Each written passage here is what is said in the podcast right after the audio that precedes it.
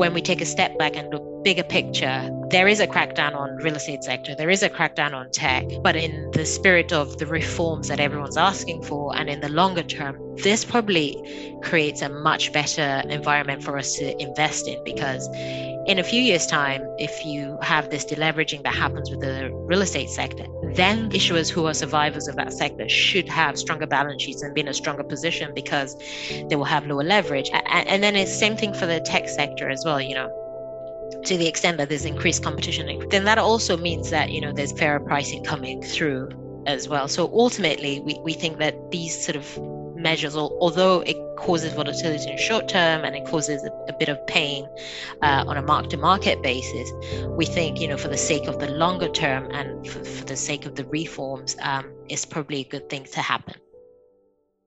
That was Omotunde Lawal, head of emerging market corporate debt at Barings, And this is Streaming Income, a podcast from Barings.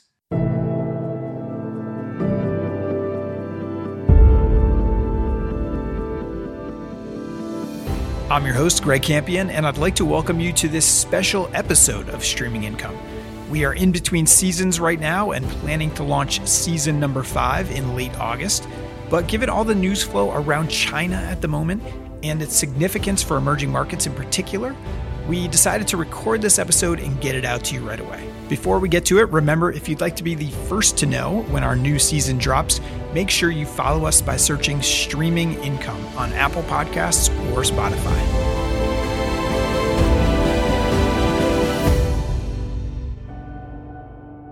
My guest today is Omotunde Lawal, EM Debt Portfolio Manager and Head of Emerging Markets Corporate Debt at Barings. In the conversation, Tunde and I spoke about the recent crackdowns in China that are dominating the headlines currently across all sorts of sectors from education to property to big tech. Uh, specifically, we talked about the industries that are affected and the government's rationale for these sweeping changes that are being implemented.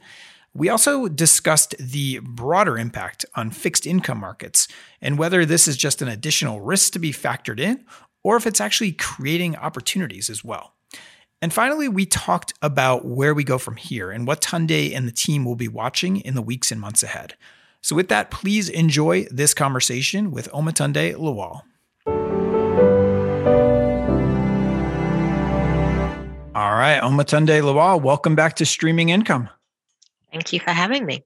I'm excited to have you here. Uh, we had you here at the beginning of the year back in uh, January, where we had uh, kind of an emerging markets uh, outlook episode. Um, but today we're here to talk about a specific situation, and that's uh, what's going on with China.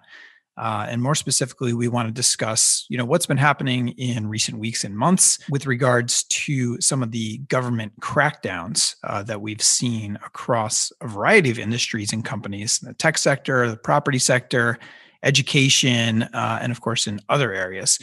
And ultimately, what, what we would like to discuss here is you know how all of this may impact the outlook for fixed income investors especially those in your area of expertise uh, em corporate debt so maybe let's start just with some high level context uh, so for our listeners who may not be aware of the full extent of the recent government actions in china can you maybe start just by taking us through some of the high points there? Absolutely. I mean, um, investing in China has certainly been eventful uh, year to date. I mean, we've had quite a few of the different sectors have been um, in the news for various reasons. I mean, let's let's take a step back and sort of set the scene for our listeners here. So we started off seeing um, a bit of a policy tightening stance on the real estate market in the last six to sort of 12 months.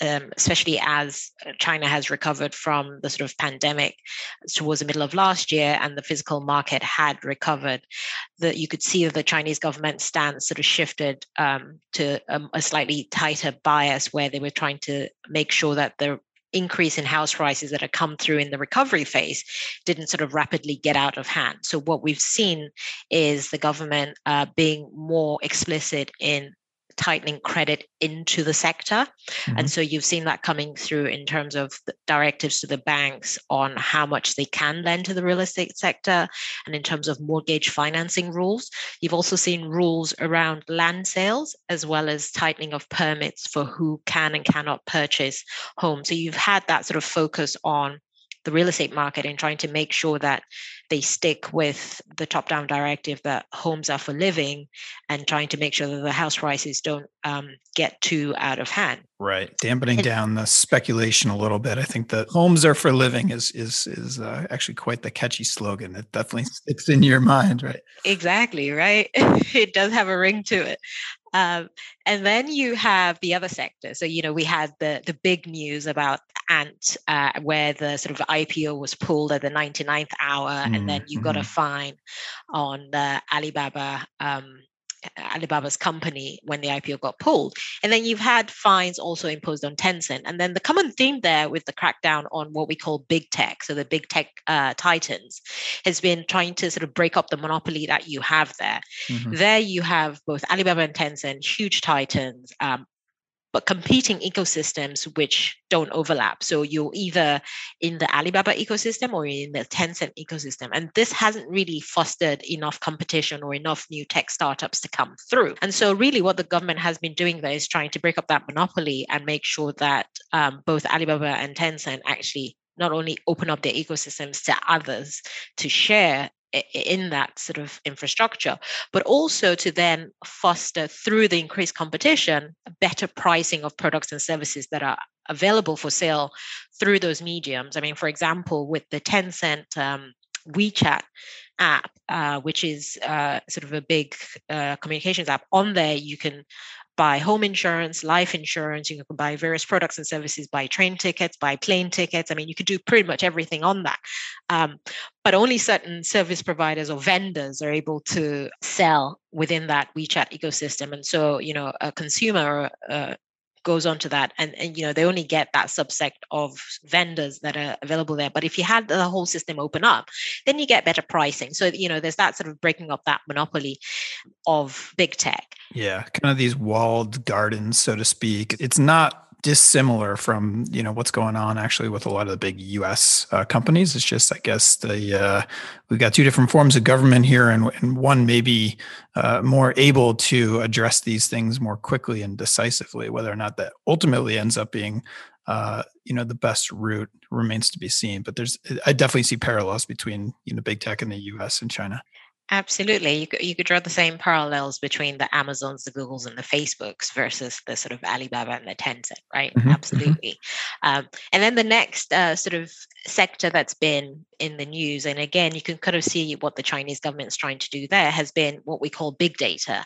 And this is really around consumer data. And, and this really sort of came to the fore with um, the Chinese government crackdown on Didi. And Didi, for those who don't know, is the sort of the largest uh, ride hailing app in China, which is the equivalent of an Uber mm-hmm. um, on this side.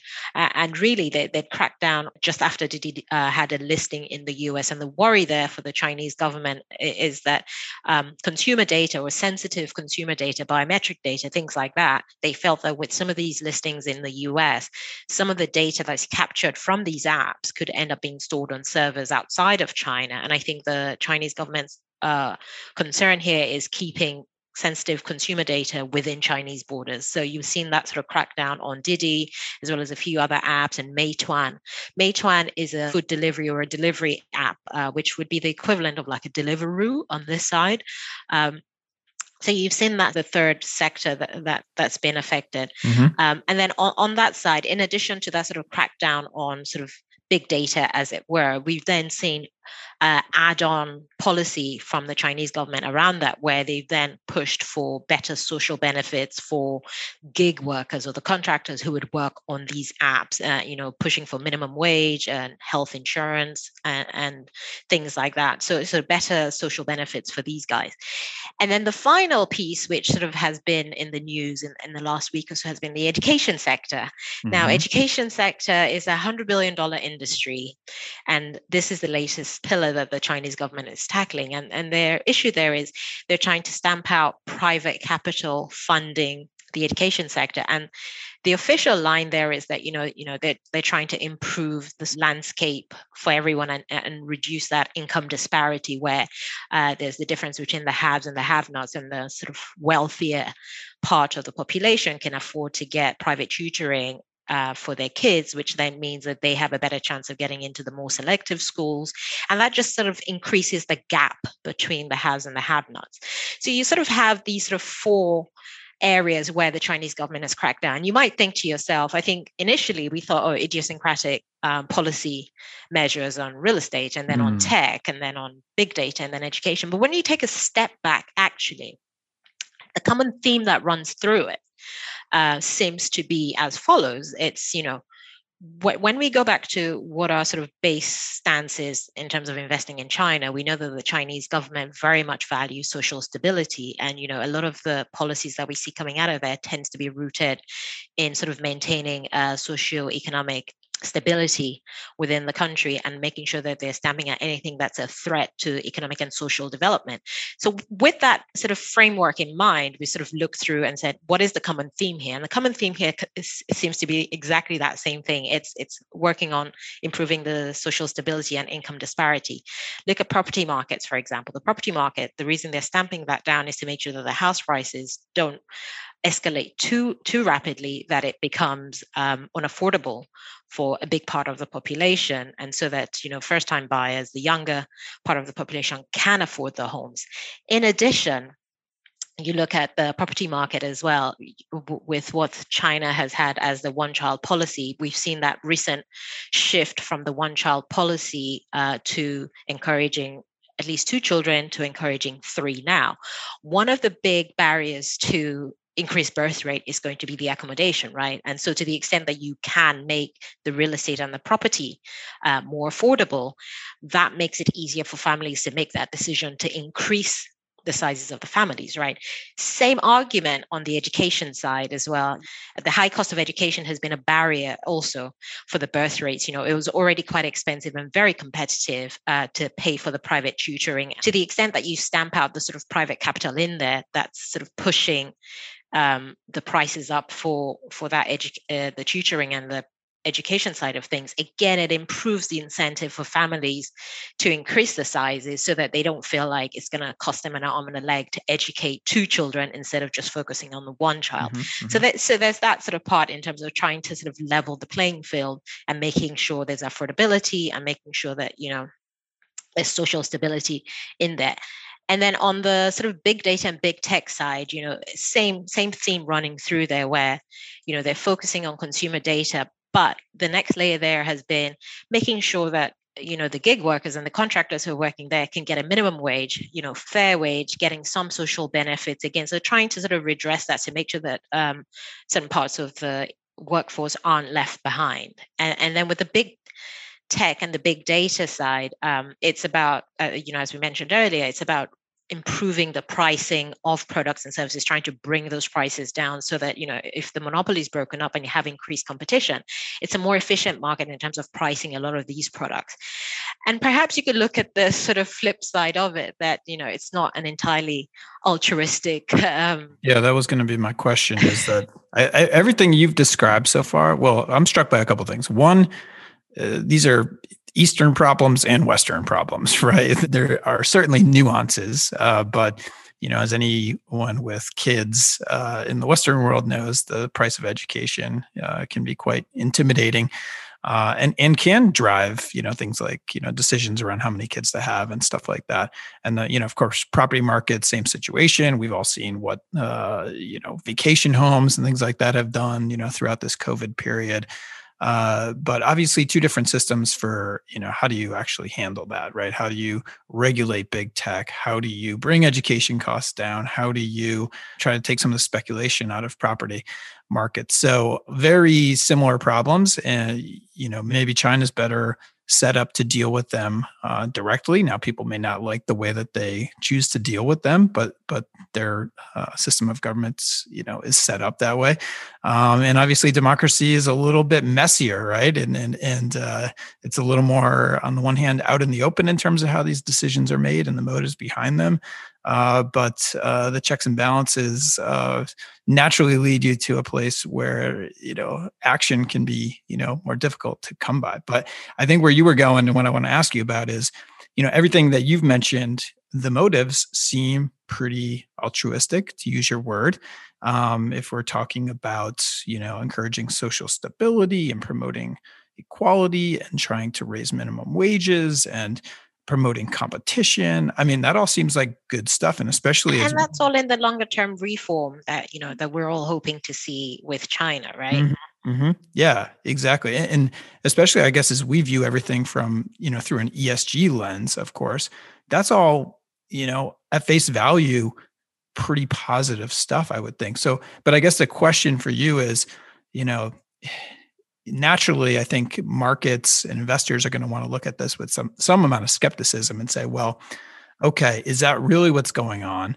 Or is there fear that big tech is becoming too powerful or maybe- there are always two sides to it right? So absolutely i think that the other side and if you were to put your sort of cynical hat on would be yes perhaps uh, it, it is in the government's interest to make sure that the the tech titans, who are celebrities and cults leaders in a way, uh, they need to be controlled. You think about Jack Ma; he had this aura of invisibility about him for so long, and now seems to be a bit more human. So you know, maybe big tech does need to be controlled and maybe in the manner that they do control big tech does by loyalty to the government um, subsequently. So, so there is that side, and and then you could also argue from the educational side as well, actually, that by stamping out um, foreign capital coming into that sector, you're also trying to sort of make sure that foreign ideologies from foreign tutors and foreign curriculum doesn't make its way into the Chinese agenda, and then that doesn't dilute the message that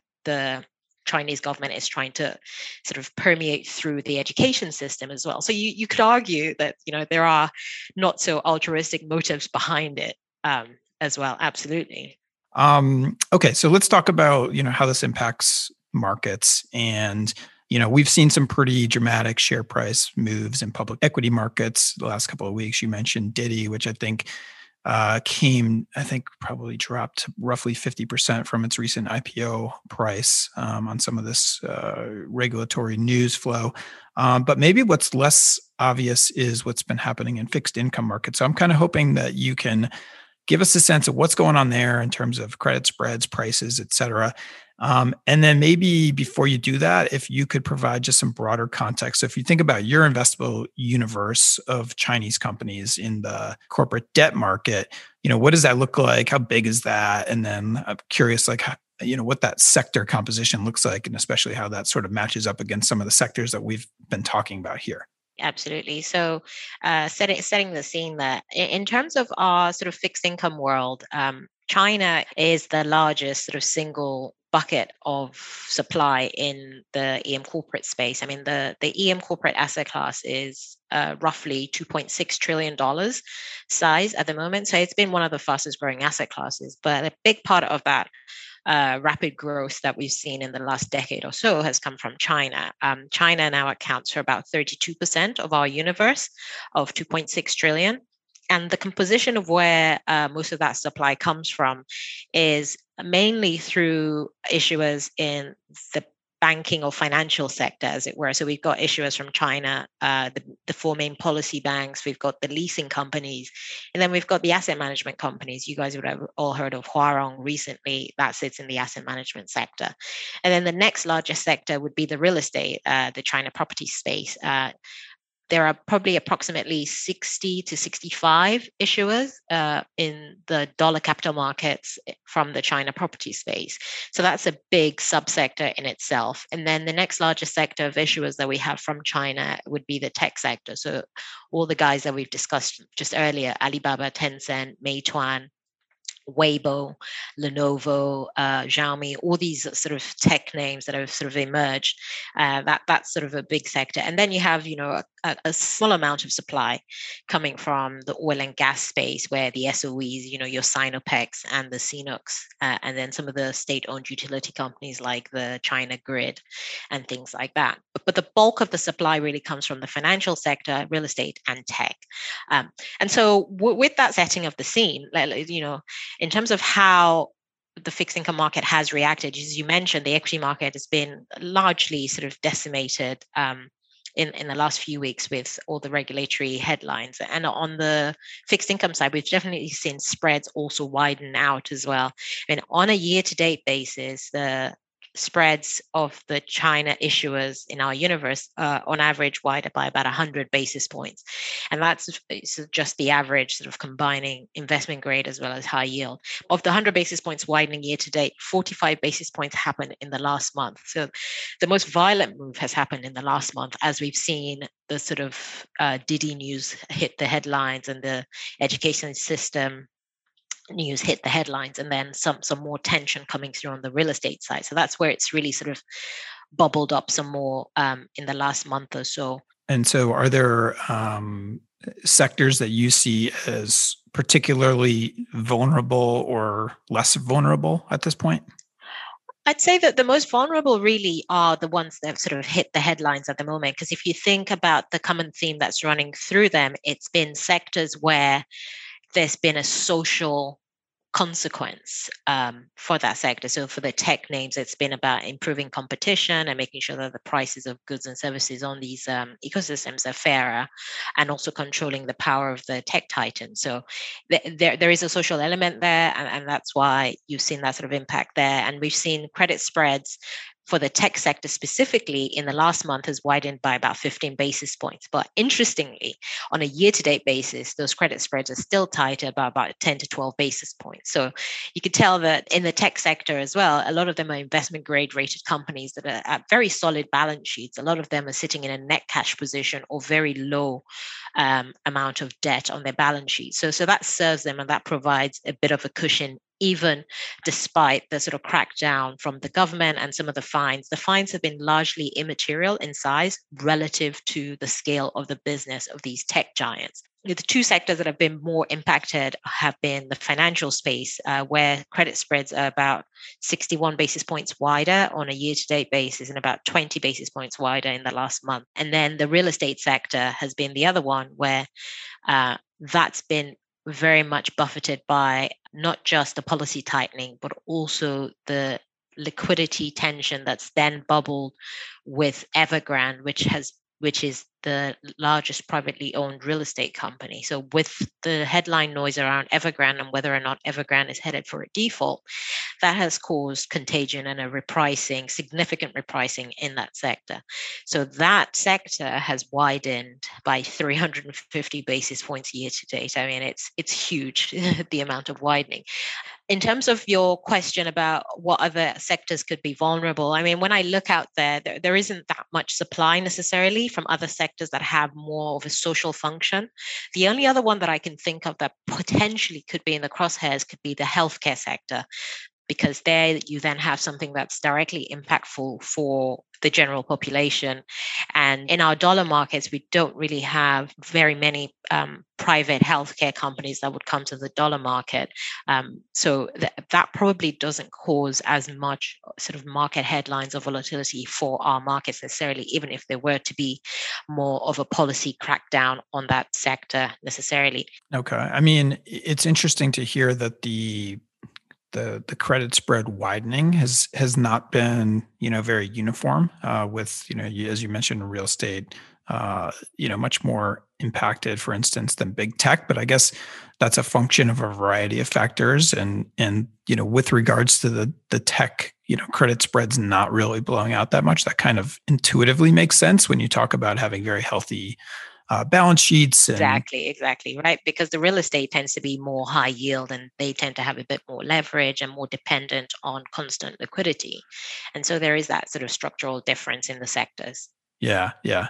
Um, I guess, and maybe this is too general of a question, but as you look out at you know what prices have done, what credit spreads have done year to date in the last month, are you and the team kind of viewing this volatility as an opportunity, or is that too is it too early to to really say? When you look back um, over the last sort of decade, even more, the bouts of corrections that have happened in the China property space has in hindsight proven to be buying opportunities. Uh, absolutely. You look back to sort of early 2020 with the COVID outbreak when the market sold off buying opportunity. Took about two to three months and the sector was right back to the spread levels it was prior to the sell-off. I look back to even sort of 2014 2015 where we had uh, a default in china uh, in the real estate space. Even that uh, proved to be a buying opportunity. Another two to three months and spreads were back to that level. So potentially there is a buying opportunity here. I think the difference here is when to step in and whether or not you know the correction is sort of largely priced in. But having said that i think what what sort of stops the rout really is going to be dependent on uh, a few different things here and and when sort of the market draws the line you know we've seen this time and time again where you know the government goes on these sort of crackdowns. Uh, you know, if you think back to 2014 and 2015, when we had a, big crackdown on shadow banking and anti-corruption, and we saw spreads widen out back then, and then as it started to cause a bit of a drag on the real economy and started to cause a drag on the equity markets, you saw them step back away from that. And then we saw the markets recover. I sort of view it uh, as a similar playbook to, to, for for this sort of um, episode that we're having at the moment. I can see that you know they've cracked down on lots of different sectors, but I think the longer that goes on for, and the longer it starts to permeate and cause a bit of a drag on the real economy, then we might sort of see them sort of rein it in a bit because ultimately, as the Chinese government is trying to manage uh, the sort of socio-economic policies and make sure that they're stamping out threats to economic and social development, they're also very mindful of the systemic risks as as well and social stability ultimately. So, you know, they're not going to do anything that really upends the cart um, overall. Um, is our view. So, yes, there is a buying opportunity. It's whether or not you step in fully now or you do some now and you leave room to add more later. But certainly, the kind of things that we would have in mind on our side are the catalyst. So, it be the next set of interim results coming out for the real estate sector. Uh, a lot of the issuers will start to report their numbers in August and particularly in the second half of August. That's when it really sort of comes through. And then any further policy direction as well well, you know, as I mentioned earlier, you know, the Chinese government typically will sort of crack down, but the minute it starts to get out of hand, they they, they typically rein it in. So it's really watching for that policy direction to see if anything changes um, there on that side. But ultimately, you know, when we take a step back and look bigger picture, there is a crackdown on real estate sector. There is a crackdown on tech, but in, in the spirit of the reforms that everyone's asking for and in the longer term this probably creates a much better eh, um, environment for us to invest in because in a few years time if you have this deleveraging that happens with the real estate sector then the issuers who are survivors of that sector should have stronger balance sheets and be in a stronger position because they will have lower leverage. And, and then it's same thing for the tech sector as well you know. To the extent that there's increased competition increased monopoly then that also means that you know there's better pricing and fairer pricing coming through as well. So ultimately, we, we think that these sort of measures, although it causes volatility in the short term and it causes a, a bit of pain uh, on a mark to market basis, we think, you know, for the sake of the longer term and for, for the sake of the reforms, um, it's probably a good thing to, to happen. That makes a lot of sense. Um, and yeah, I mean, I would imagine I, I, won't try to sit here in the U.S. and try to guess all the the motivations of the Chinese government and regulators, but I would imagine you know their their goal is not to necessarily stifle innovation, especially in the tech and the you know the big data spaces, but more to to establish a, a framework that's you know more successful long term. And I guess to your point, uh, as a debt investor, um, long term, you know, that may actually be much more solid footing um, to be on. Now, um, you know, before we finish up, I do actually want to raise one more point from a skeptic's point of view, though. Um, if there's question marks around some of the financial data itself, if there's question marks around the government, uh, you know, continuously changing the rules by which these companies have to operate by, is that a, a really difficult environment for you to actually value uh, you know whether it's debt or equity is that a difficult environment to do that? Or are you just so used to doing it from from investing in emerging markets generally speaking yeah, I, I guess if, if, you're an investor in emerging markets, yeah, you always have to be nimble and you, you just don't take anything for granted in terms of the macro backdrop that you're invested in. And this is why it's particularly key to make sure that you're focusing on the business model of the specific issuer that you're investing in and you test the robustness of that business model against various scenarios so that you know that if the macro backdrop were to change in any direction, how resilient that business model is. So that, that that's absolutely key to make sure you understand truly what it is you're buying, and especially when you're in EM. What we tend to do is make sure that we're looking at multiple data points. So in addition to the sort of numbers that are reported at a top line basis, you know, we're, we're doing bottom up channel checks ourselves. So you know, we're checking when we're speaking to the utility companies, we're finding out about electricity demand. Uh, when we speak to the real estate estate companies. We're physically on the ground. We're visiting construction sites. We're visiting show homes. And we're taking a pulse for actually are the numbers being reported matching up to what we notice ourselves on the ground as well. So it's making sure that you're doing the due diligence that goes with doing your fundamental bottom up analysis to cross check that against the macro data that's coming through. So I, I don't think that it's impossible to invest. Uh, I think you just have to be diligent in doing the work. And in terms of you know regime that changes the rules of the game, I, I don't think that that's necessarily applicable here in that they're necessarily always changing the rules of the game. I think there is a bigger picture here, which we did highlight earlier on, is that, you know, underlying it all is always the desire for social stability. And with that, we always have that at the back of our mind. And if you have that at the back of your mind, you can definitely always see a thread that's running through the policy decisions that comes through. But the, the final thing that I'd say on that, though, is that from a fixed income perspective, unlike um, equity, is we follow the cash. You know, fixed income is really about a cash flow. Uh, it, it's a cash flow asset class, so we follow the cash, and that's easier to track. You know, you, you follow the companies, all the ones at least that come through the dollar market. They're listed in Hong Kong, fairly decent uh, governance oversight in Hong Kong. A lot of them will have audited numbers, audited by international auditors, prepared to international financial reporting standards.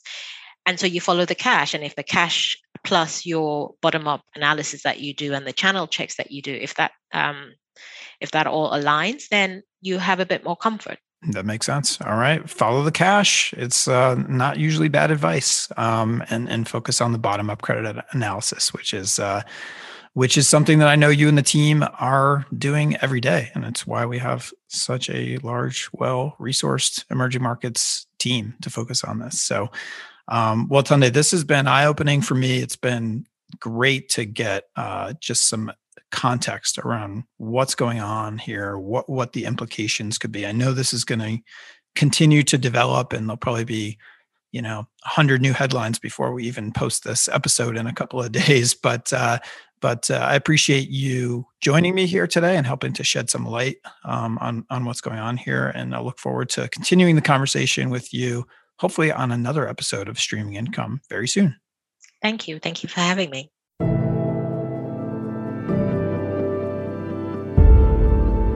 Thanks for listening to this special episode of Streaming Income. Remember, we'll be back in late August with season number five. So if you'd like to stay up to date on the ins and outs of asset classes like high yield, private credit, EM Debt and Real Estate, make sure you follow us on Apple Podcasts or Spotify by searching Streaming Income. That's it for now. I hope you enjoy the rest of your summer, and we will see you next time.